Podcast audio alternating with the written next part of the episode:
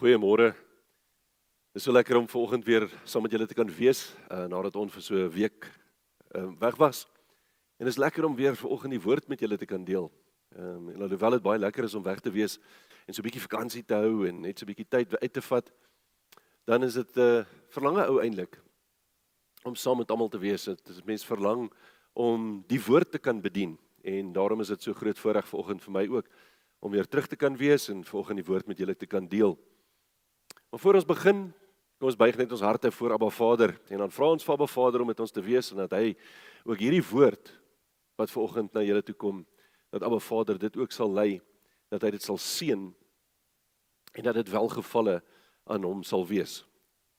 Abba Vader, ons wil vir U dankie sê vir hierdie oggend.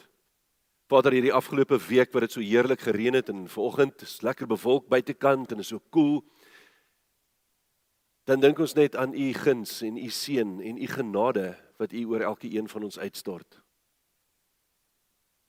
Maar Vader, dankie dat ons ver oggend bymekaar kan wees. Dankie dat ons ver oggend u woord kan aanhoor. Dankie dat ons u naam kan grootmaak, die voorreg wat ons het om voor u te kan staan vanmôre. Here, in ver oggend waar ons na u nader of tot u nader, lig ons ons hande op, Aba Vader, in aanbidding tot u.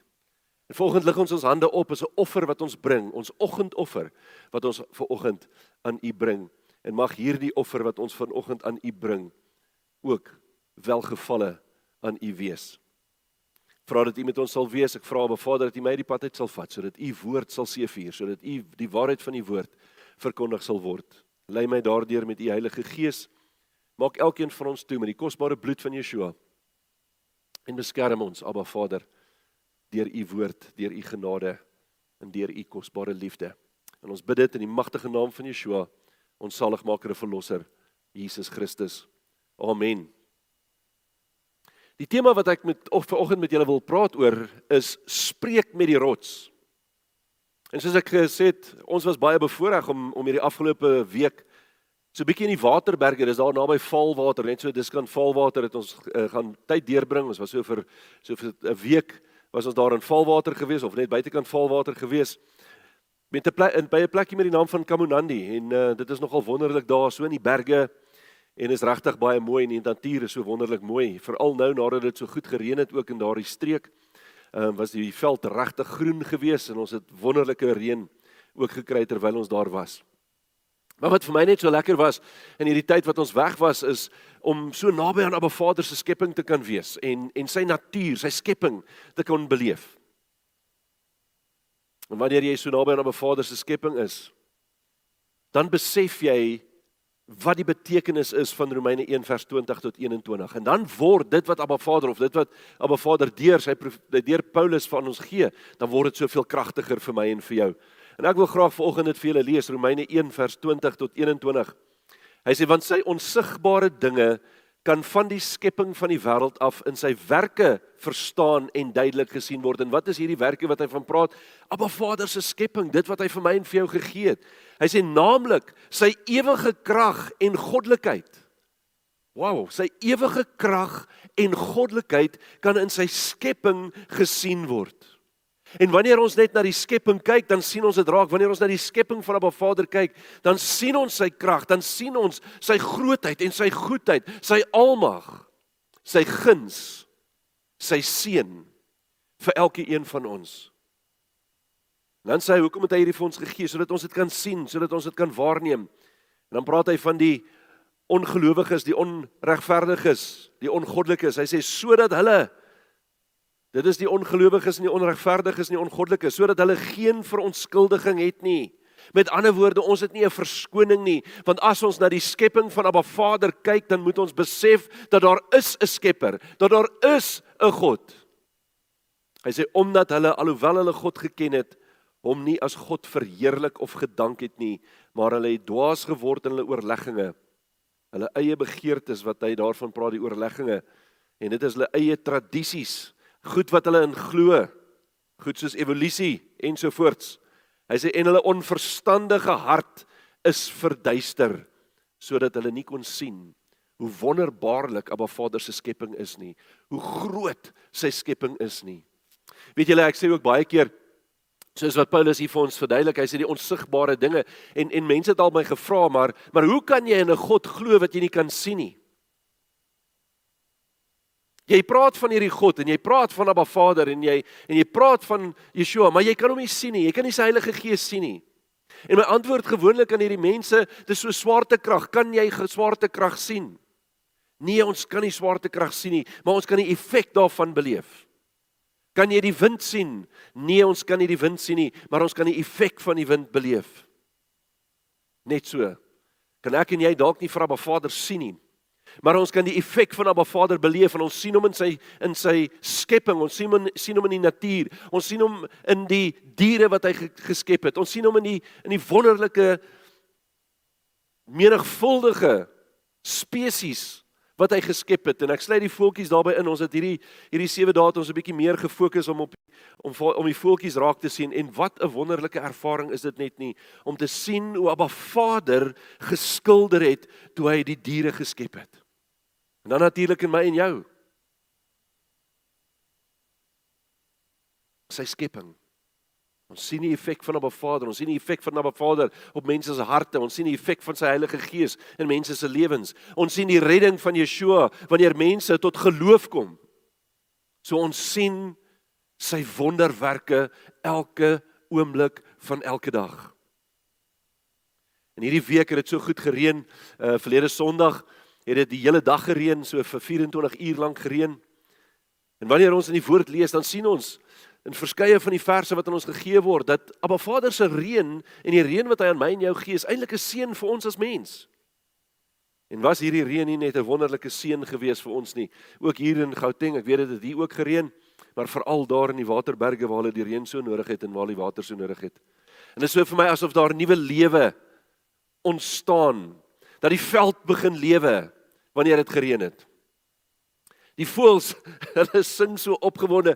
As die reën, as die reën so uitval en die reën sak so neer op die aarde, dan is dit so doodstil daar in die veld. En as hy reentjie so ophou ophou, dan begin die voeltjies te kere gaan en hulle begin sing. En dit is asof hulle Abba Vader eer en hom aanbid met hulle sang. En asof hulle hulde aan Abba Vader bring vir die seën wat hy oor hulle uitgestort het. Wanneer hierdie area waar ons was, daar in die waterberge is baie kliprande. En wat vir my so amazing was van na die reën, het die water so uit die kliprande uit begin vloei. En dit het in die stroompies ingevloei so uit die berge uit en en ten spyte van die feit dat dit naderhand so bietjie opgehou reën het en vir groot tye van die van van die dae uh, wat ons daar was, het dit nie gereën nie, so vroegoggend gereën, weer in die aand bietjie gereën, maar deur die dag het ons lekker sonskyn gehad en dan loop hierdie water, strome van water loop uit die berg uit in hierdie vallei in en dit maak stroompies wat in die damme inloop en hierdie damme het oorstroom van die water wat Abba Vader gegee het. Dit was so wonderlik om dit te kon sien. Was wonderlik om dit te kon ervaar. En dit herinner my aan Abba Vader se voorsiening, aan Abba Vader se seën aan Israel toe Israel in die woestyn was die 40 jaar wat hulle in die woestyn spandeer het. En in hierdie 40 jaar wat hulle in die woestyn was, het Abba Vader twee keer, twee maal het hy water uit 'n rots uit laat vloei. Hy het die water uit die rots uit laat vloei sodat hulle kon drink hulle vee kon drink sodat hulle lewe en nuwe lewe kon kry uit die water wat Abba Vader voorsien het uit die rots uit.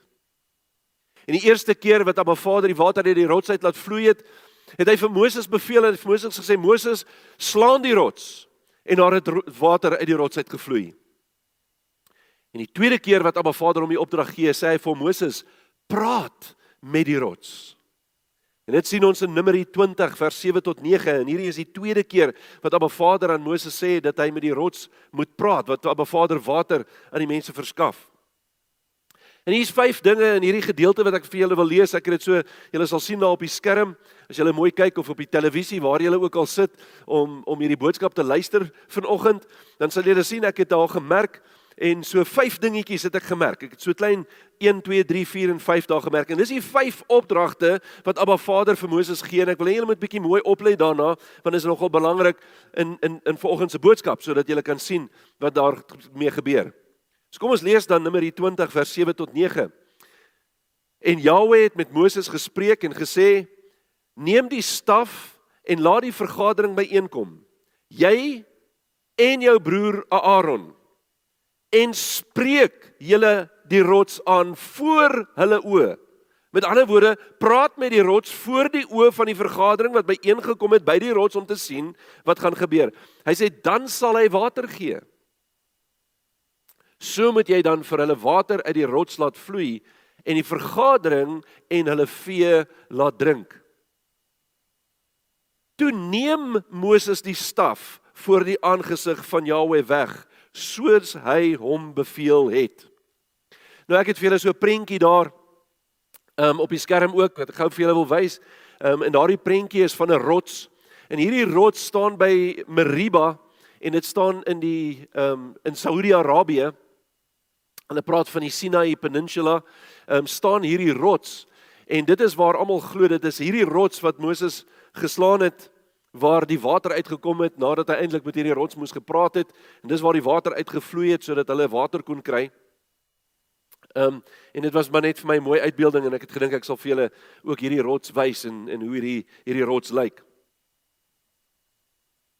Dis 'n belangrike ding wat hier aan die einde gesê word in vers 9. Hy sê toe neem Moses die staf voor die aangesig van Jahweh weg soos hy, dis soos Jahweh hom beveel het. So met ander woorde, Moses het nie hierdie staf in sy hand gehad nie. En en ek gaan nou-nou vir julle versie uh, lees waar waar dit gesê word, maar wat Moses gedoen het is waar hulle gekamp het en terwyl hulle gekamp het hier in die woestyn en in die kamp opgeslaan het wat Moses gedoen het is hy het die die sy staf, die staf wat hy gehad het wat aan hom behoort het, het hy gevat en hy het Aaron se staf gevat en voor die aangesig van Abba Vader neergesit. So dit was in die tabernakel. En terwyl hy hier met Abba Vader praat en Abba Vader met hom praat in die tabernakel, sê Abba Vader vir hom: "Neem die staf." En hy moet die staf saamneem en ek gaan nou so ietsie daaroor sê oor hoekom hy die staf saamgeneem het. Maar ek wil gou stil staan vir so 'n oomblik by hierdie vyf basiese instruksies wat Abba Vader hier aan Moses oordra. Nommer 1. Hy sê vir hom: "Neem die staf." Nou hierdie staf is die staf van Moses. Dis nie Aaron se staf gewees nie. Dit is die staf van Moses. En onthou julle by die brandende braambos, toe toe Moses daar by die vuur gestaan het en voor die bos gestaan het, sê Abba Vader vir hom: "Moses, gooi jou staf op die grond neer." En toe hy sy staf op die grond neergooi, toe verander hierdie staf in 'n slang. En wanneer hy dan weer die die staf van sy of die slang aan sy stert neem, dan verander dit terug in die staf van Moses.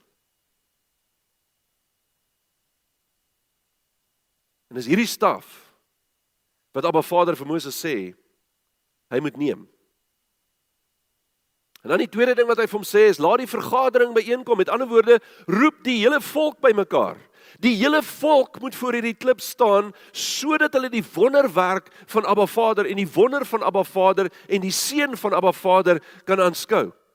En as ons gaan kyk na die eerste keer toe Abba Vader vir Moses opdrag gegee het om die rots te slaan, om water uit die rots uit te laat kom, het hy vir Moses beveel en het gesê: "Gaan jy en vat van die oudste saam met jou en dan gaan julle na die berg toe en dan gaan gaan slaan jy die rots sodat daar water uit die rots uit kan kom." So met ander woorde, die eerste keer was dit nie voor die hele vergadering wat dit plaasgevind het nie, maar dit was voor sommige van die oudstes wat Moses moet hem moet saamneem na die rots toe. Die derde ding wat hy sê, jy en Aaron, albei van hulle, die leierskap van Israel. Die leiers wat Abba Vader vir, uh, vir, vir of voor Israel aangestel het. En die eerste keer toe Abba Vader vir Moses die bevel gegee het, sien ons dat hy net vir Moses stuur saam met van die oudstes en was Aaron daar saam met hulle. Ek glo Aaron was saam met hulle gewees, maar Abba Vader noem nie spesifiek Aaron se naam nie.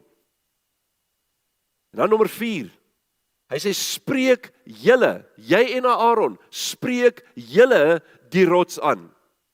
En weer eens, die eerste keer toe Abba Vader vir Moses die opdrag gegee het, het Moses alleen die die rots geslaan. Aaron het geen opdrag gekry nie en hier die tweede keer wat Abba Vader met Moses praat, sê hy vir hom dat julle met moet met die rots praat. Dan nommer 5. Laat water uit die rots vloei sodat die vergadering, sodat die volk van Israel, sodat Abba Vader se mense sy seën kan beleef sodat hulle sy wonderwerk kan sien, sodat hulle die almag van Abba Vader kan aanskou. En dit klink hier regtig asof hierdie die moeilikste opdragte is nie. En daar's nie veel wat Moses hoef te doen nie. Neem die staf. Met ander woorde, Moses moes met die autoriteit van Abba Vader die vergadering byeenroep. En dit is wat hy vir hom sê toe hy die staf neem. Hy sê neem die staf, sê neem my autoriteit wat ek aan jou gegee het saam met jou sodat die volk kan sien dat jy my verteenwoordig want hierdie staf is die teken en die autoriteit en die mag van Abba Vader. Dit verteenwoordig Abba Vader se autoriteit en Abba Vader se mag wat Moses saam met hom moes neem. En onthou wat ek net nou gesê het is dat Abba Vader het vir Moses opdrag gegee of Moses het die staf voor Abba Vader se aangesig neergesit in die tabernakel en ons sien dit in Numeri 17 vers 7. En hy sê en Moses het die stawwe voor die aangesig van Jahweh in die tent van die getuienis neergesit. En as hy praat van die stawwe, dan praat hy van al twee die stawwe. Hy praat van die staf van eh, Moses, hy praat van die staf van ehm um, van Aaron en hierdie staf van Moses. Onthou wat gebeur het na die gebeurtenis by by die brandende bos het hierdie staf toe Moses die staf weer in sy of die slang in sy sterf vat en dit verander weer die staf het daardie staf die naam gekry van die staf van Abba Vader die staf van God die staf van Jahweh dit het nie meer bekend gestaan as Moses se staf nie maar as Abba Vader se staf. En wanneer hy die staf in sy hand geneem het die oomblik wanneer hy daai staf vat en saam met hom dra het hy namens Abba Vader opgetree dan het hy Abba Vader verteenwoordig. En nie net het het hy homself of het hy vir Abba Vader verteenwoordig of nie net hy alleen nie wat vir Abba Vader teenwoordig het nie. Aaron wat saam met hom was, het ook dan vir Abba Vader verteenwoordig wanneer Abba uh, wanneer Aaron saam met Moses hierdie opdrag wat Abba Vader aan hulle gee, moet gaan uitvoer. En hoekom? Want hulle twee was aangestel as die leierskap van Israel. En dan wat moes hy doen? Hy moes die volk bymekaar roep roep die volk bymekaar, praat met die rots en die water sal vloei. Klink redelik eenvoudig. Klink nie soos 'n moeilike opdrag nie. Maar dit is nie wat Moses gedoen het nie. Eenvoudige opdrag. Moses doen dit nie. Doen 'n gedeelte daarvan. Maar die belangrikste gedeelte wat Moses moet uitvoer, doen hy nie. So kom ons kyk wat in Moses na die opdrag wat Abba Vader aan hom gegee het. Wat het hy gedoen nadat hy hierdie opdrag van Abba Vader ontvang het? Numeri 20 vers 9 tot 10.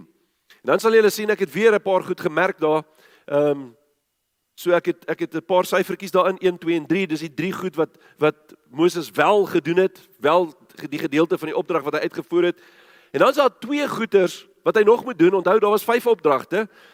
Drie van hulle doen hy. Die twee belangrikstes doen hy nie en hy doen iets anders in die plek van die twee belangrikste opdragte wat Abba Vader aan hom gee. So kom ons lees dit. Numeri 20 vers 9 tot 10. Toe neem Moses die staf voor die aangesig van Jahweh weg. Dis die eerste ding wat hy doen, so dit is reg. Soos Jahweh of soos hy, soos Jahweh hom beveel het. Die tweede ding, en Moses en Aaron. So Abba Vader het gesê Moses, jy en Aaron, so albei van hulle. En dan punt nommer 3, het die vergadering voor die rots laat byeenkom. Dis wat hulle moes doen. Hier hier doen hulle nog goed. Moses is besig om die opdrag van Abba Vader uit te voer. Hier is Moses nog gehoorsaam. Hy het die eerste 3 opdragte gedoen presies net soos wat Abba Vader gesê het hy dit moet doen. En dan dan begin dinge skeefloop dan doen Moses nie meer wat Abba Vader hom gesê het nie. Dan doen Moses iets heeltemal anders en ek het dit gemerk met A en met B, punt A en punt B. En kom ons lees dit. En hy het vir hulle gesê, dit is Moses. Hy praat met die volk. Vader het nie vir hom gesê hy moet met die volk praat nie. Hy het gesê Moses roep die volk bymekaar, vergader hulle voor die rots en praat julle met die rots. Nou praat Moses met die volk. En luister wat sê hy vir hulle, die eerste ding, hoor tog julle wederstrewiges. King James praat van die rebellious. Hy spreek hulle aan as ongehoorsame rebelle. En dan punt nommer B. Moet ons vir julle water uit die rots laat vloei? Hoor julle mooi? Wat Moses hier sê. Hy sê nie moet Abba Vader vir julle water uit die rots laat vloei nie. Hy sê moet ons, met ander woorde, moet ek en Aaron water vir julle uit die rots laat vloei. Sien nadat Moses die eerste 3 opdragte perfek uitvoer, doen hy iets wat Abba Vader hom nie beveel het nie. En ek en jy doen soms dieselfde. Hoeveel keer kom ons nie voor Abba Vader en ons vra hom vir hulp nie? Hoeveel keer vra ons nie vir Abba Vader vir sy leiding nie? Hoeveel keer bevind ons nie ons nie in 'n situasie nie want Moses is hier in 'n situasie wat die volk het gememoreer, die volk was was uh remoerig geweest, die volk het was wederstrewig geweest en en en die woord wederstrewig beteken om om in rebellie in te gaan. Hulle het gerebelleer teen hulle situasie. Hulle het gerebelleer teen die feit dat hulle in die woestyn is. Hulle het gerebelleer teen die feit dat hulle dors is. Hulle het gerebelleer teen die feit dat dit nie meer was soos in die ou dae toe hulle in Egipte was nie. Hoeveel keer hoor ek nie baie keer wat die mense sê, "Sjoe. Daar toe dit nog goed gegaan het met ons in die ou dae." In die ou dae toe dit nog goed gegaan het en dit is wat die volk gesê het. In die ou dae toe dit nog goed gegaan het met ons in Egipte en wat hulle vergeet het, hulle was slawe wat gedryf was deur die Egiptenare. Hulle was mishandel. Gebind. Geslaan. Hulle kinders was aan die Egiptenare se afgode geoffer. Maar hulle sê Hoekom is ons nie eerder terug in Egipte nie? Wat soek ons in hierdie woestyn? En baie keer as ek en jy onsself in hierdie woestyn bevind of in 'n moeilike situasie bevind, dan vra ons vir Abba Vader, ons verwag van Abba Vader dat hy ons sal help in hierdie situasie. Ons ons vra regtig om sy hulp en ons sê Vader, gee ons deurbraak in hierdie situasie. Maar wie weet wat doen ons? Ons het 'n plan B. Net vir ingeval Abba Vader nie doen wat ek verwag het hy moet doen nie. Die oomblik wanneer Abba Vader doen wat ek nie wil hê hy moet doen nie of soos ek dit nie verwag het nie, het ek my eie plan B, dan gaan probeer ek om te doen wat ek wil hê dit moet moet wees. En ek dink dit is presies dieselfde tipe situasie wat Moses homself hier bevind het.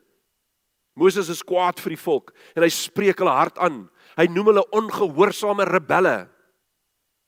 Wat doen Moses? Hy tree op uit sy eie oortuiging en hy dwaal af van die patroon wat Abba Vader probeer skep het deur die opdrag wat hy vir hom gee want Abba Vader is 'n God van orde en in hierdie proses wat Abba Vader met Moses praat, is daar 'n orde wat hy skep sodat Moses die orde kan volg die patroon kan volg wat Abba Vader vir hom gegee het. En dan doen Moses presies waarvan hy die volk beskuldig.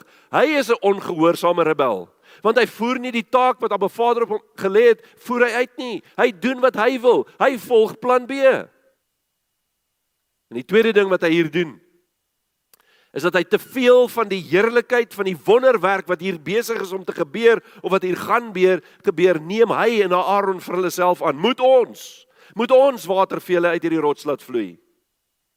Dit is asof hulle dit doen uit eie verdienste of uit eie krag en nie uit Vader se guns en Vader se seën en Vader se autoriteit en Vader se krag nie.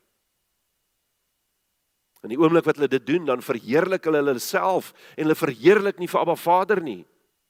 En dit is waarin sy rebellie se oorsprong lê die ongehoorsaamheid dat Abba Vader in hierdie proses wanneer hy met hierdie volk spreek en wanneer hy teen die wil van Abba Vader gaan dat hy Abba Vader nie daardeur verheerlik en Abba Vader nie daarin eer nie. En weet julle die interessantheid hiervan dit was nie noodwendig Moses se intensie om dit so te doen nie. En baie keer doen ek en jy ook goeders en ons doen dit nie. Ons het nie 'n verkeerde intensie nie, maar die daad wat volg is absoluut teenoor of die teenoorgestelde van wat Abba Vader wil hê ek en jy moet doen. En wanneer Moses vir hulle sê moet ons vir julle water uit hierdie rots laat vloei.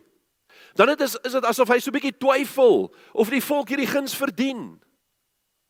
Dit is asof hy Abba Vader se opdrag bevraagteken. Here, ek glo nie hierdie is die regte ding om te doen nie. Vader, ek glo nie die opdrag wat U vir ons gegee het is nou die regte tyd nie. Hoor hoe murmureer hierdie volk. Kom ons straf eerder hierdie volk. Vader, doen iets aan hierdie volk dat hulle weer kan luister. Nou wil U hulle seën, U wil vir hulle water uit die rots uitgee, maar hoor hoe gaan dit? Hoor hoe kla hulle? Kyk hoe rebelleer hulle. Sien, is asof hy nie wil hê dat Abba Vader die die volk moet seën nie. Moses was nie eintlik lus om hierdie opdrag uh, namens die volk uit te voer nie. Dit herinner my so 'n bietjie aan Jona. Toe Abba Vader vir Jona gesê het, "Jona, gaan na Ninive toe en gaan praat met die mense." En Jona klim op die skip en hy gaan in die ander rigting. Klink amper asof Moses in dieselfde tipe situasie was. Sien Moses was kwaad. Moses was ongelukkig. En ons sien dit in Psalm 106 vers 32 tot 33 word dit aan ons oorgedra. Dit sê daar word geskryf Psalm 106 as jy dit gaan lees, dan sal jy sien dis 'n gebed en dan word daar hulle herinner hulle hulle self, die skrywer herinner homself daar aan die sondes wat die voorvaders gedoen het en dan en dan noem hy hierdie gedeelte in, in vers 32 tot 33 en hy sê hulle het hom ook vertoren by die waters van Meriba. So hulle het Abba Vader vertoren by die waters van Meriba. En dit het met Moses sleg gegaan om hulle ontwil want hulle was wederstrewig teen sy gees sodat hy onverskillig gepraat het met sy lippe. En hy sê wat die, die skrywer van die Psalm hier sê, is dat as gevolg van hulle optrede, wat het hy gedoen? Het Moses wederstrewig gepraat? Of hy het onverskillig nie wederstrewig nie, hy het onverskillig gepraat met sy lippe. Met ander woorde, hy het goed gesê wat Abba Vader nie vir hom gesê het om te doen nie. Moses was nie gelukkig nie. Hy was woedend vir die volk gewees. En dit is deur sy woede dat hy nie die opdrag van Abba Vader uitgevoer het soos wat hy eintlik veronderstel was om dit te doen nie. En daarom sê Jakobus vir ons in Jakobus 1:20, hy sê want die toren van 'n man bewerk nie die geregtigheid voor God nie. Ek wil dit weer vir jou lees. Want die toren van 'n man en ons kan net daarin sit 'n mens Die toren van 'n mens bewerk nie die geregtigheid voor God nie, want dit gaan nie net oor mans nie, gaan oor ons almal, mans en vrouens, almal van ons. Sien, Abba Vader het van Moses verwag om in geregtigheid voor die volk op te tree. Die volk moes sy geregtigheid sien. Die volk moes sien dat Moses gehoorsaam is aan die woord van Abba Vader. Die volk moes beleef dat Moses uitgevoer het wat God sê. Hoekom? Sodat Abba Vader daardeur verheerlik sou word. Maar Moses het dit nie gedoen nie. En daarom moet ek en jy nooit in 'n posisie wees waar ons uit woede of uit emosie optree nie. Dit is nie 'n goeie ding nie. Onthou dat die woord sê in Efesiërs 4:26 dat ons kan toornig word, maar ons mag nie sondig nie. Hoekom mag ons nie sondig nie? Want wat gebeur wanneer ons uit woede uit optree? Wat gebeur wanneer ons uit emosie uit optree? En nie uit die wil van Abba Vader nie. Dan sê en doen ons die verkeerde dinge. Ons sê goed wat ons nie moet sê nie. Ons sê harde goeie soos Moses hier in die volk gesê het. Julle wederstrewige rebelle. Julle ongehoorsame klomp. Dan sê ons goed. En ons doen goed wat ons later baie spyt oor is. En ja, baie keer kom ons en ons vra om verskoning oor hoe ons opgetree het, maar weet julle dat ons kan nie daardie woorde terugtrek nie, dis gesê. Dis gedoen. Ons het dit uitgespreek. Die skade is klaar aangerig. Al vra ons om verskoning, al vergewe die persoon ons teen wie ons so opgetree het, is die skade reeds gedoen. Dit wil vir my voorkom asof Moses deur sy woede teen Abba Vader gesondig het. Want deur so op te tree het Moses Abba Vader onteer voor die hele vergadering voor die hele volk. In Numeri 20 vers 11 tot 12 lees ons daarop tel Moses sy hand op en hy slaan die rots twee maal met sy staf. Vader het nooit vir hom gesê moet met die mense praat nie. Vader het nooit vir hom gesê om die rots te slaan nie. Maar Vader het vir hom gesê praat julle met die rots en hy slaan die rots twee maal met sy staf. En daar het baie water uitgekom sodat die vergadering gedrink het en hulle en hulle vee. Toe sê Jahweh vir Moses en Aaron: "Omdat julle in my nie geglo het om die, om my voor die oë van die kinders van Israel te heilig nie. Luister mooi. Omdat julle in my nie geglo het om my voor die oë van die kinders van Israel te heilig nie, daarom sal julle hierdie vergadering nie in die land inbring wat ek aan hulle gegee het nie. As hy praat van die vergadering, dan praat hy van die gemeente, die hele die hele volk van Israel. En hy sê vir Moses, Moses, omdat jy ongehoorsaam is aan my woord, omdat jy my onteer het, omdat jy nie geglo het toe ek vir jou gesê het wat om te doen nie, toe jy my opdrag in twyfel getrek het, het jy my voor die oë van die kinders van Israel ontheilig. En daarom kan jy Moses, jy en Aaron kan julle nie saam met hierdie volk, sal jy hierdie volk nie in die beloofde land, in die beloofde land Israel, die beloofde land Kanaan, sal jy hulle inlei nie. En ons weet dan dat Moses sterf op die berg, Vader vat hom op die berg, wys vir hom die land en Moses het die land gesien. En hy het daar op die berg gesterf en hy's daar begrawe. En Joshua. Joshua. Wat 'n tipe van Yeshua is, lei die volk in die beloofde land in. Daar's baie bespiegelinge onder die Bybelkommentators oor presies wat dit is waaroor Abba Vader so ernstig teen Moses opgetree het om hom nie toe te laat om die beloofde land te sien nie. En ek dink dit is nogal redelik voor die hand liggend. Daar is ses goeters en ek het vir julle dit op 'n lysie gesit en kom ons gaan kyk na hierdie ses dinge wat Moses aangevang het. So kom ons kyk daarna. Nommer 1. Moses het nie met die rots gepraat soos Abba Vader hom beveel het nie. Hy het teen Abba Vader se opdrag gegaan. Die tweede ding, hy het uit eie oortuiging die volk aangespreek. Dit was nooit 'n opdrag van Abba Vader gewees nie. Nommer Hy het uit eie oortuiging die rots twee maal geslaan, ook nie 'n opdrag van Abba Vader nie. Moses het besluit om dit te doen. Nommer 4. Hy het toegelaat dat sy gees deur emosie oorheers is as gevolg van die volk se ongehoorsaamheid en murmurering en hierdie is 'n gevaarlike ding. Wanneer ons ander die skuld gee vir ons optrede. Jy sien wanneer ek en jy in die gees of in die vrug van die Gees optree, wanneer ons die vrug van die Gees in ons het, wanneer die Heilige Gees in ons is, dan tree ons nie op volgens ander mense se optrede nie. Dan tree ons op volgens die opdrag van Abba Vader en dit is wat Moses nie hier gedoen het nie. En die vyfde ding, hy het Abba Vader nie erkenning en eer gegee in die wonderwerk wat plaasgevind het nie.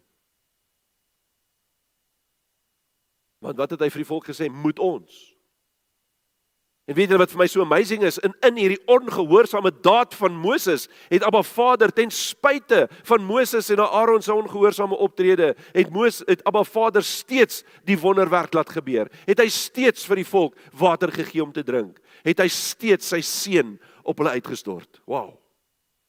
En dan nommer 6. Moses en Aaron het eintlik deur hulle optrede die eer op hulle self geneem. Hulle het nie vir Abba Vader erkenning gegee in hierdie proses nie. Nou soos ons reeds weet, het Abba Vader 'n patroon deur hierdie gebeurtenis geskep wat na my en jou verwys, wat na Yeshua verwys en verskeie ander goeders verwys. En kom ons gaan kyk so vlugtig daarna die rots. Die rots verteenwoordig Yeshua, want uit hom vloei strome van lewende water. Hy is die fontein van die lewe. Dit is ook sy woord. Dit verteenwoordig die water, verteenwoordig ook die woord van Abba Vader, die woorde van Yeshua. Dit is wat die rots verteenwoordig en die water verteenwoordig. Moses en Aaron verteenwoordig die leierskap van die volk, die leierskap van die gemeente, die leierskap van Israel. En Israel is dan ook verteenwoordigend van ons as die gemeente. Die belangrike ding hier wat ons ook moet sien is dat die beloofde land is verteenwoordigend van die woord van Abba Vader. Hoekom? Want dit verwys na die nuwe verbond wat deur Yeshua met elke gelowige gesluit is. Met ander woorde, ek en jy staan in verbond met Abba Vader deur dit wat Yeshua vir my en vir jou aan die kruis gedoen het, deur die rots waar die water en die bloed uit hom uitgevloei het. Daardeur het ons 'n nuwe verbond met hom gesluit. Daarom verwys Paulus ook daarna wanneer hy sê in 1 Korintiërs 10 vers 4 tot 6. Hy sê en almal hierdie almal waarna hy verwys is die Israeliete, die voorvaders, die ouens wat in die woestyn was.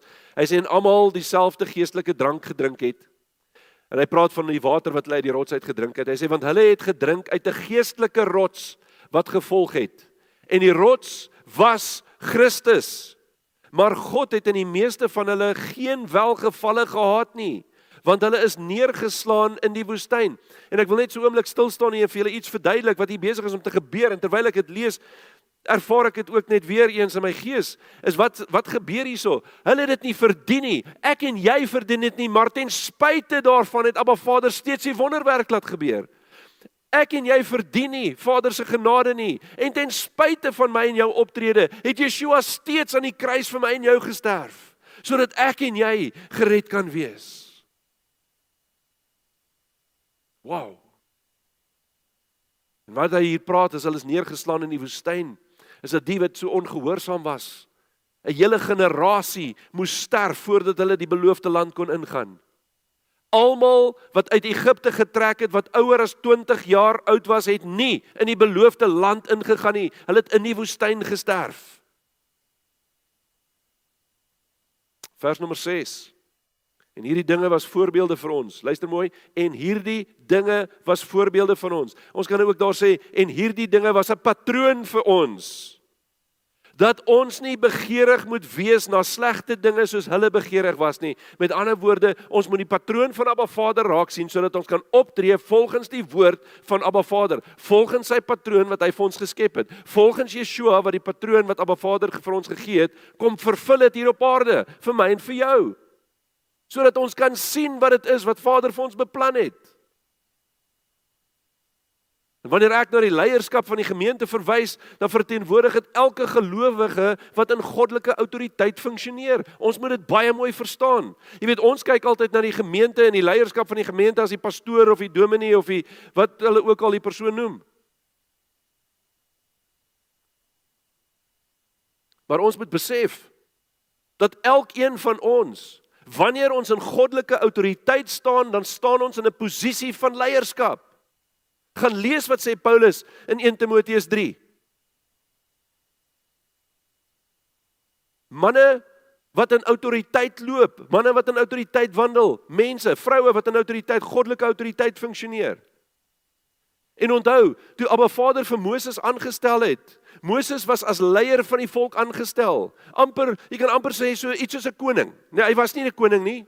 Net so iets soos 'n koning, want hy was die leier van die volk. Hy het alles gelei. Hy het hulle uitgelei. Hy het hulle geoordeel. Hy het vir hulle die gesê wat Abba Vader sê en dan het hy vir Aaron aangestel as die hoëpriester om die take wat Abba Vader op hom gelê het uit te voer. Die aanbidding te lei. Maar wie wat Yeshua het vir my en vir jou tot konings en priesters vir God gemaak. En daarom as ek en jy koning en priester vir Abba Vader is, dan beteken dit dat ek en jy leierskapseienskappe het in die gemeente van Abba Vader. Dan moet ons in goddelike autoriteit optree want Abba Vader het sy goddelike autoriteit aan Moses en aan Aaron gegee en onthou nou wat ek gesê het vroeër die stawwe wat hulle gehad het het dit verteenwoordig maar dis Abba Vader se autoriteit wat deur hulle gevloei het so vloei Abba Vader se autoriteit deur my en jou deur Yeshua wat ons die krag gee Filippense 4 vers 13. Ek is tot alles in staat deur Christus wat my die krag gee. En daarom behoort elke gelowige, elkeen van ons behoort in die autoriteit wat ons deur Yeshua ontvang het, behoort ons in te wandel. Ons moet in goddelike autoriteit kan wandel. Hoe wandel ek en jy in goddelike autoriteit? Ons voer die opdragte wat Abba Vader vir ons in sy woord gee, voer ek en jy uit. Ons doen die woord soos Jakobus gesê het.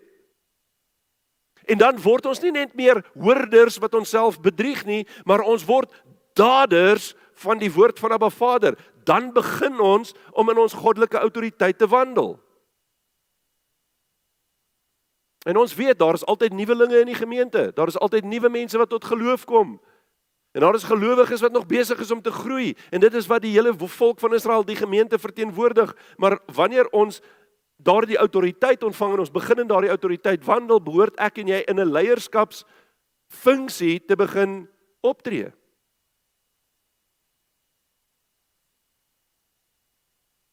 As gelowiges van autoriteit dra ek en jy die staf, daardie autoriteit van Abba Vader en moet ons hom dus voor die gemeente verteenwoordig, net soos wat Moses en Aaron Abba Vader voor die volk verteenwoordig het. Ek en jy moet die voorbeeld stel van hoe gelowiges in autoriteit moet optree. En selfs in hierdie onsekere tyd waarin ons leef, kan ons nie deur ons eie emosies gelei word nie. Ons moet in die goddelike vrug moet ons kan kan funksioneer. Ons moet in goddelike vrug moet ons die voorbeeld stel van vaste vertroue en van hoop in Abba Vader. Vaste vertroue in Abba Vader te midde van wat om ons gebeur. Weet julle in een van my beradingssessies wat ek so rukkie terug gedoen het, praat ek met 'n persoon, die persoon het my kom sien. En die eerste ding wat hierdie persoon vir my sê toe hy my kom sien, sê hy vir my luister, jy moet mooi verstaan, ek glo nie. Ek is nie 'n gelowige nie. My antwoord aan hom was dis reg, dis dis oukei okay so. Maak nie saak nie. Maak nie saak as jy nie 'n gelowige is nie. En hy sê nee nee, jy verstaan nie, ek glo nie in God nie. En ek sê dis oukei. Okay. Sal nog daarby uitkom, maar dis fyn. Jy hoef nie in God nou te glo nie. Dit's my amazing die pad wat ons besig is om te stap. Maar wie hulle wat die rede was omdat hy nie in God geglo het nie, hoekom hy nie God geglo het nie? Hy sê want jy kan God nie sien nie en waar kon hy God nie sien nie? Hy kon nie God sien in die gelowiges nie. En wat met hom gebeur het is dat die die sogenaamde gelowiges se optrede teenoor hom was nie 'n voorbeeld van liefde nie. Was nie 'n voorbeeld van Vader se woord nie. Was nie 'n voorbeeld van Vader se opdrag oor hoe ons mekaar moet hanteer nie. Hulle het nie in die vrug en die autoriteit van die Gees opgetree nie. Maar wat hulle gedoen het, hulle het net na hulle eie belange omgesien. Hulle het net altyd hulle eie belange voorgehou. Nooit het hulle hom as belangrik genoeg geag nie. En as ons gaan kyk na Filippense 2 vers 3 tot 5, het dit wat Paulus vir ons sê, hoe ek en jy teenoor mekaar moet optree, het hierdie gelowiges nie teenoor hierdie man gedoen nie. So baie praat praat ons en ons sê en ons hoor dit gereeld dat jy is dalk die enigste Bybel wat 'n ander persoon gaan sien. En daarom is ek en jy verteenwoordigers van Abba Vader en moet ons altyd maak nie saak van die situasie nie, moet ons altyd in Abba Vader se autoriteit wandel, moet ons altyd in die vrug van die Gees moet ons wandel. Dit is hoe ek en jy moet optree. Want ander moet Abba Vader en vir Yeshua in ons kan sien. Wat sien ons met die situasie waarin ons onsself bevind? sien ons hou aan om ons besig te hou met die probleem, net soos wat Moses homself besig gehou het met die probleem, die volk wat gemurmureer het en gerebelleer het. Ons kla en murmureer oor ons omstandighede, die toestand van die land, die onregverdige inperkings, die beheer wat toegepas word en ek kan aanhou en aanhou en aanhou en ons hoef nie eers hierdie hierdie inperkings en die COVID-19 te noem as 'n voorbeeld nie, ons kan verskeie ander goed ook in ons lewens noem en al wat ons doen is ons fokus op die probleem en ons kla oor die probleem en ons praat oor die probleem en dit is net al wat ons hoor is die probleem. Ek dink ons weet teen hierdie tyd wat die probleem is. Ek dink nie ons hoef meer die probleem te bespreek nie want ons weet wat dit is. Net soos wat Moses geweet het wat die probleem was met die volk, dat die volk dors en wederstrewig was. Maar Vader se opdrag aan Moses was om nie om op die probleem te fokus nie, maar om op die oplossing te fokus. Hy sê Moses, moet jy nie steur in die volk nie wat ek wil hê jy moet doen. Kry die volk bymekaar, gaan na die rots toe, praat jy na Aaron met die rots sodat daar water uit die rots uit kan vloei. Hier is die oplossing. Wat doen Moses? Fokus op die probleem. Raas met hulle oor die probleem. Praat met hulle om met hulle so wederstrewig is omdat hulle in rebellie is teenoor Abba Vader. Wat doen ek en jy? Ons praat oor die probleem. Ons vertel vir almal van die probleem en ons bespreek die probleem in diepte. Wanneer gaan ons begin om te fokus op die oplossing? En wie is die oplossing of wat is die oplossing? Yeshua, Jesus Christus, die ewige rots wat die water voortbring sodat ek en jy deur die lewende water wat uit hom uitvloei, sy woord, dat ek en jy daardeur kan lewe, dat ons kan hoop hê, vertroue in Abba Vader kan hê ten spyte van dit wat om ons aangaan. Daarom moet ons fokus altyd, altyd, altyd, altyd moet ons fokus op Yeshua gerig wees. Want hy is die uitkoms vir elke situasie waarin ons onsself bevind. Sy planne, nie ons nie. So ons is so geneig om te kla en die probleem aan te spreek. Maar Vader gee 'n opdrag aan Moses en aan Aaron in Numeri 6. En luister wat sê Abba Vader vir hom. Selfe volk. Selfe volk wat die hele tyd kla en moan en groan en oor hoekom hulle hier in die woestyn is en kyk nou net hoe wat se toestand is ons. En luister wat sê Abba Vader vir vir Moses in Numeri 6 vers 22 tot 27.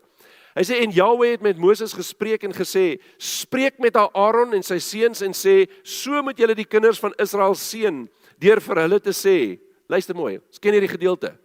Vers 24: Jahwe sal jou seën en jou behoed. Jahwe sal sy aangesig oor jou laat skyn en jou genadig wees. Jahwe sal sy aangesig oor jou verhef en aan jou vrede gee. So moet hulle dan my naam, dit is Abba Vader se naam, op die kinders van Israel lê en ek sal hulle seën. So wat sê hy vir Moses? Spreek jy, ek sal hulle seën. Voer jy die opdrag uit, ek sal die res doen. En Yeshua kom en hy dra soortgelyke um, opdrag aan elkeen aan, aan ons oor, 'n soortgelyke boodskap wat vir Yeshua vir my en vir jou gee. En hierdie boodskap kom uit die hele proses van die bergprediking in Matteus 5. En weet julle, ek praat met baie mense en wanneer ek met hulle praat, dan sien ek hierdie is seker een van die moeilikste goeters wat ons moet wat ons doen. En as jy vir mense sê dis hoe ons moet optree, dan kan jy sommer dadelik sien, hm, hierdie hierdie sit nie so lekker met ons nie. Hierdie is nie so lekker boodskap wat ons van Yeshua ontvang nie. Dit is moeilik om op te tree want weet jy wat die mense aan my gedoen het? Moses, wat het hy gedink dalk? Ek sê nie hy het so gedink nie, ek vermoed dit maar net. My eie opinie. Moses het dalk gedink. Kyk net hoe murmureer hierdie volk. Kyk hoe rebelleer hierdie volk. En nou moet ek iets nice vir hulle gaan doen. Dink jy so nie? Luister wat sê Yeshua vir my en vir jou. Matteus 5 vers 43 tot 45. Hy sê julle het gehoor dat daar gesê is jy moet jou naaste lief hê en jou vyand moet jy haat. En dis mos wat ons doen. Ons haat ons vyande. Ons hou nie van ons vyande nie. Want wanneer iemand iets verkeerd aan ons gedoen het, wil ons so graag hê daar moet iets verkeerd met hulle ook gebeur. Ons wil hê hulle moet voel hoe ek gevoel het. Vers 44. Hy sê maar ek sê vir julle. En hier's vier goeders wat hy vir ons sê wat ons moet doen. Luister hier. Hy sê maar ek sê vir julle, julle moet julle vyande lief hê. Die woord sê ons moet ons naaste lief hê. Abba Vader gee ons die opdrag in Levitikus. Yeshua gee ons die opdrag dat ons ons naaste moet lief hê. Maar wat sê Yeshua ook vir ons? Hy sê julle moet julle vyande lief hê. Seën die wat vir julle vervloek. Doen goed aan die wat vir julle haat en bid vir die wat julle beledig en julle vervolg. Wow. Hierdie is taaf. Hierdie is moeilik. Dis nie maklik om hierdie goed uit te voer nie, maar ek en jy is tot alles in staat deur die krag wat ons uit Christus uit ontvang. Vers 45. Hy sê, "Hoekom moet ons dit doen? Sodat julle kinders kan word van julle Vader wat in die hemel is. Jy sien ons moet op hierdie manier optree sodat ons kinders van God kan wees. Want jy sien wanneer ek en jy ons vyand goed behandel, wanneer ek en jy aandag gee, hulle met ons vyand met respek behandel, dan sien hulle iets anders raak en dan wonder hulle hoekom ek en jy so optree. Waar kom hierdie vandaan? Want dit is nie hoe mense optree nie. Maar dit is hoe kinders van Abba Vader optree. Hy sê want hy laat sy son opgaan oor slegtes en goeies en hy laat reën op regverdiges en onregverdiges. Weet julle wanneer ek berading doen dan dan volg ek hierdie hierdie goed wat Abba Vader vir ons hier sê, hierdie goed wat Yeshua spesifiek vir ons gesê het. Dan volg ek juis hierdie beginsels wat hy aan ons oorgedra het om mense te ooreed om eerder op Yeshua en die lewende water van die rots te fokus as op hulle eie oortuigings, as op hoe hulle dink dinge moet plaasvind, net soos wat Moses gedoen het. En as mens wil ons graag hê dat ander moet boet vir hulle dade. Nou, ons hou so baie van wraak. Die Engels het 'n mooi woord daarvoor. Hulle praat van retribution. Gaan jou terugkry. Wag maar net. Nee, sê Yeshua, jy moet jou vyande lief hê. Seën hulle, doen goed aan die wat sleg doen teenoor jou. Jy sien ons word kwaad oor mense se optrede net soos wat Moses kwaad geword het oor die volks optrede. Ons wil nie sien dat wanneer mense goed verkeerd gedoen het en iets teen ons gedoen het wat nie goed was nie, as hulle negatiewe dade teenoor ons gepleeg het of woorde gespreek het, wil ons nie hê dat hulle geseën moet wees nie. Hulle moet kry wat hulle verdien. En ek dink ons moet so oomblik net stil staan daar en wonder ek wat sal gebeur as ek en jy moet regtig kry wat ons verdien. Dink jy dit sal goed gaan met my en jou nie? Sien wat Abba Vader hier doen is hy beklemtoon 'n geestelike wet aan my en jou. En ook aan Moses en Abba Vader beklemtoon 'n geestelike wet aan Moses wat nog nooit verander het nie. Daardie wet het nog nooit verander nie. Luister wat hierdie wet is, Numeri 14 vers 26 tot 28. Daarna het Jahweh met Moses en Aaron gespreek en gesê: "Hoe lank sal hierdie bose vergadering aanhou dat hulle teen my murmureer?" Ek het die murmurering van die kinders van Israel gehoor waarmee hulle teen my bly murmureer. Sê vir hulle so waar as ek leef spreek Jahweh waarlik soos julle voor my ore gespreek het so sal ek aan julle doen. Luister mooi. Soos julle voor my ore gespreek het so sal ek aan julle doen. Dit wat julle gesê het dit sal gebeur. Jy sien maar Vader luister na elke woord wat uit uh, my mond uit gaan Vader luister na elke woord wat uit jou mond uit gaan En wat hier besig is om te gebeur, is dat die volk het gekla en hulle het gemurmureer oor hulle omstandighede. En die woorde wat hulle gespreek het, is nogal interessant as jy daai gedeelte net voor dit gaan lees, dan gaan jy sien wat hulle gesê het. Wat praat hierdie volk? Die volk praat eh, sê 'n interessante ding. Hulle sê: "Ag, as ons maar in Egipte land gesterf het." Luister mooi. "As ons maar in Egipte land gesterf het of as ons maar in die woestyn gesterf het." En wat het met hulle gebeur? Hulle het in die woestyn gesterf. Dit wat hulle gespreek het, het Vader toegelaat dat dit met hulle moet gebeur. En wat Abba Vader aan hulle gesê het, is dit wat hulle spreek sal met jou gebeur. En hierdie hele generasie wat uit Egipte land uitgetrek het, het in die woestyn ongekom en het nooit die beloofde land gesien nie. En dit is hoekom Dawid skryf in Psalm 19. Hy sluit hierdie hierdie Psalm af. Psalm 19 sluit hy af met hierdie woorde en hierdie woorde is my so mooi. En mag ons hierdie woorde elke keer spreek wanneer ons ons mond oopmaak. Ek, ek dink ons ons sê nie hierdie woorde genoeg nie. Ek dink nie ons dink genoeg aan hierdie woorde nie. En, en ek onthou jare terug nog voor ek voor ek werklik tot bekering gekom het, was daar 'n groep gewees met die naam van Bounty M en hulle het so liedjie gesing waar hulle hierdie woorde in gesing het. Ek het nog, "Jo, dis nogal oulike woorde." Toe kom ek agter dit staan in die woord van God. En luister wat sê hy in Psalm 19 vers 15. Hy sê, "Laat die woorde van my mond en die oordeenking van my hart welbehaaglik wees voor U aangesig, o Yahweh, my rots en my verlosser." In die Engelse gedeelte as jy King James gaan lees, dan praat hy daarvan as hy vers 15 sê, "Let the words of my mouth and the meditation of my heart be acceptable unto thee, O Yahweh, my rock and my redeemer." Wow. En hierdie woord welbehaaglik in Hebreëus is dit die woord ratson. En hierdie woord ratson beteken aanvaarbaar. Mag my woorde aanvaarbaar wees. Mag dit wel behaaglik wees. Mag dit aangenaam wees. Mag my woorde begeerlik wees voor u aangesig. Dit is soos soos om 'n om 'n offer sonder vlek of rimpel voor Abba Vader kan kan neersit. So mag my woorde 'n offer sonder vlek of rimpel voor God wees. Geoffer met 'n rein en 'n perfekte hart.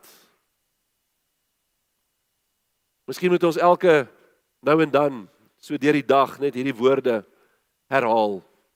Laat die woorde van my mond en die oordeenkings van my hart welgelukkig welbehaaglik wees voor u voor u aangesig o Jahweh my rots en my verlosser. Dink dan sal ons begin om anders te praat, dan sal daar ander woorde uit ons mond uitvloei. Luister wat sê Yeshua, Yeshua het gesê Matteus 12 vers 37, want uit jou woorde sal jy geregverdig word en uit jou woorde sal jy veroordeel word. Het jy mooi gehoor? Uit jou woorde sal jy geregverdig word, uit jou woorde sal jy veroordeel word. Naba Vader se woorde aan Moses was om met die rots te spreek. En die woord spreek beteken ook om Vader se woorde aan die rots te verklaar om die, om dit te beveel. En hy sê en dit sal water voortbring. Dit was die opdrag. Moses het nie die opdrag gedoen nie. Moses het gekies om woorde van bitterheid en woorde van woede te spreek teenoor die volk. En die gevolge van Moses se aksie sien ons dan wanneer Abba Vader hom verduidelik wat sy optrede veroorsaak het. Sy woorde het 'n oordeel oor hom en oor Aaron gebring. En ons het dit net nou gelees ook Numeri 20 vers 12. Toe sê Jahweh vir Moses en Aaron omdat julle in my nie geglo het om my voor die oë van die kinders van Israel te heilig nie, daarom luister mooi, daarom sal julle hierdie vergadering nie in die land inbring wat ek aan hulle gegee het nie. So hoe het hulle Abba Vader nie geglo en geheilig nie? Hulle het nie geglo dat die volk die seën van Abba Vader verdien nie. Hulle het dalk nie geglo dat dit die regte tyd is om nou vir hulle water te gee nie. Daar moet ander dinge gebeur het eerder moes hulle gestraf wees. En hulle het dalk nie geglo, dalk het Moses nie geglo dat dit wat Abba Vader gesê het wel gaan plaasvind nie. Jy sien hulle het nie die woorde van Abba Vader tot die rots gespreek nie en deur hulle hoor ongehoorsaamheid En deur hulle emosionele kondisie, deur Moses se woede, het hy die rots geslaan tweemaal. Sien Yeshua sê vir ons in Markus 11 vers 22 tot 24. Jesus antwoord en sê vir hulle: "Julle moet geloof in God hê." Wat het Vader vir hom gesê? Omdat julle my nie geglo het nie.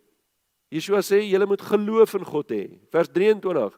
Want voorwaar ek sê vir julle dat elkeen wat vir hierdie berg sê, "Hef jou op en werp jou in die see," en nie in sy hart twyfel nie. So met ander woorde, wat het Moses gedoen? Hy het in sy hart getwyfel of hierdie die regte ding is. Hy sê maar glo dat wat hy sê sal gebeur. Hy sal verkry net wat hy sê. Daarom sê ek vir julle, alles wat julle in die gebed vra, glo dat julle dit sal ontvang en julle sal dit verkry. En Yeshua sê vandag vir my en vir jou. Hy sê glo en spreek met die berg, glo, spreek met die rots. En hierdie is nie die beginsel van name it en claim it nie. Wat so wyd verkondig word nie. Hierdie is Abba Vader se geestelike wet dat dit wat jy spreek autoriteit dra. En dit bevestig dat ons Abba Vader se woorde moet spreek. Luister mooi wat ek vir jou sê. Ons moet Abba Vader se woorde spreek. Nie my eie begeertes nie, nie wat ek wil hê nie, Vader se woorde. En wanneer Yeshua sê dat alles wat ons in sy naam vra aan ons gegee sal word, dan bevestig hy dat alles wat ons volgens Abba Vader se woord vra aan ons gegee sal word. Met ander woorde, Yeshua sê alles wat jy in my naam vra, wat is sy naam? Openbaring 19 vers 13 en sy naam is die woord van God. Met ander woorde, alles wat ons volgens die woord van Abba Vader vra, sal aan ons gegee word. En dit is juis as gevolg van hierdie beginsel dat Jakobus skryf in Jakobus 4 vers 3. Hy sê julle bid en julle ontvang nie omdat julle verkeerd bid. Omdat dit in julle wel om om dit in julle welliste deur te bring. En wat is hierdie woord welliste? Hierdie woord welliste in die Grieks is heidonai. Dis die Griekse woord daarvoor en dit beteken begeertes vir plesier of vir eie gewin. Met ander woorde, goed wat ons vra vir ons vir my. Here ek wil. Here ek wil. Here ek wil. Wat het Yeshua gesê? Here nie my wil nie, maar U wil. En daarom moet ons die woord van Abba Vader in ons lewens inspreek. Daarom moet ons die woord van Vader bid. Daarom moet ons Vader se woorde oor situasies uitspreek. En my vraag vanoggend aan my en jou is: spreek jy met die rots of reageer jy dalk uit jou eie emosionele kondisie uit? Oor wat jy wil hê? Hoe jy wil hê dinge moet gebeur? Spreek jy met die rots die woorde van Abba Vader en Yeshua of is jy besig om die rots met jou eie menslike oortuiging en met jou eie menslike autoriteit te slaan? Is jou motief dalk om jou eie begeertes te bevredig? Of moet jy dalk besin en begin om die woord van Abba Vader oor jou lewe uit te spreek?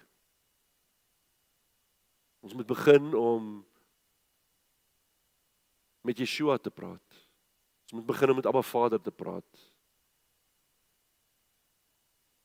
My rock and my redeemer. My rots en my verlosser. Spreek met die rots.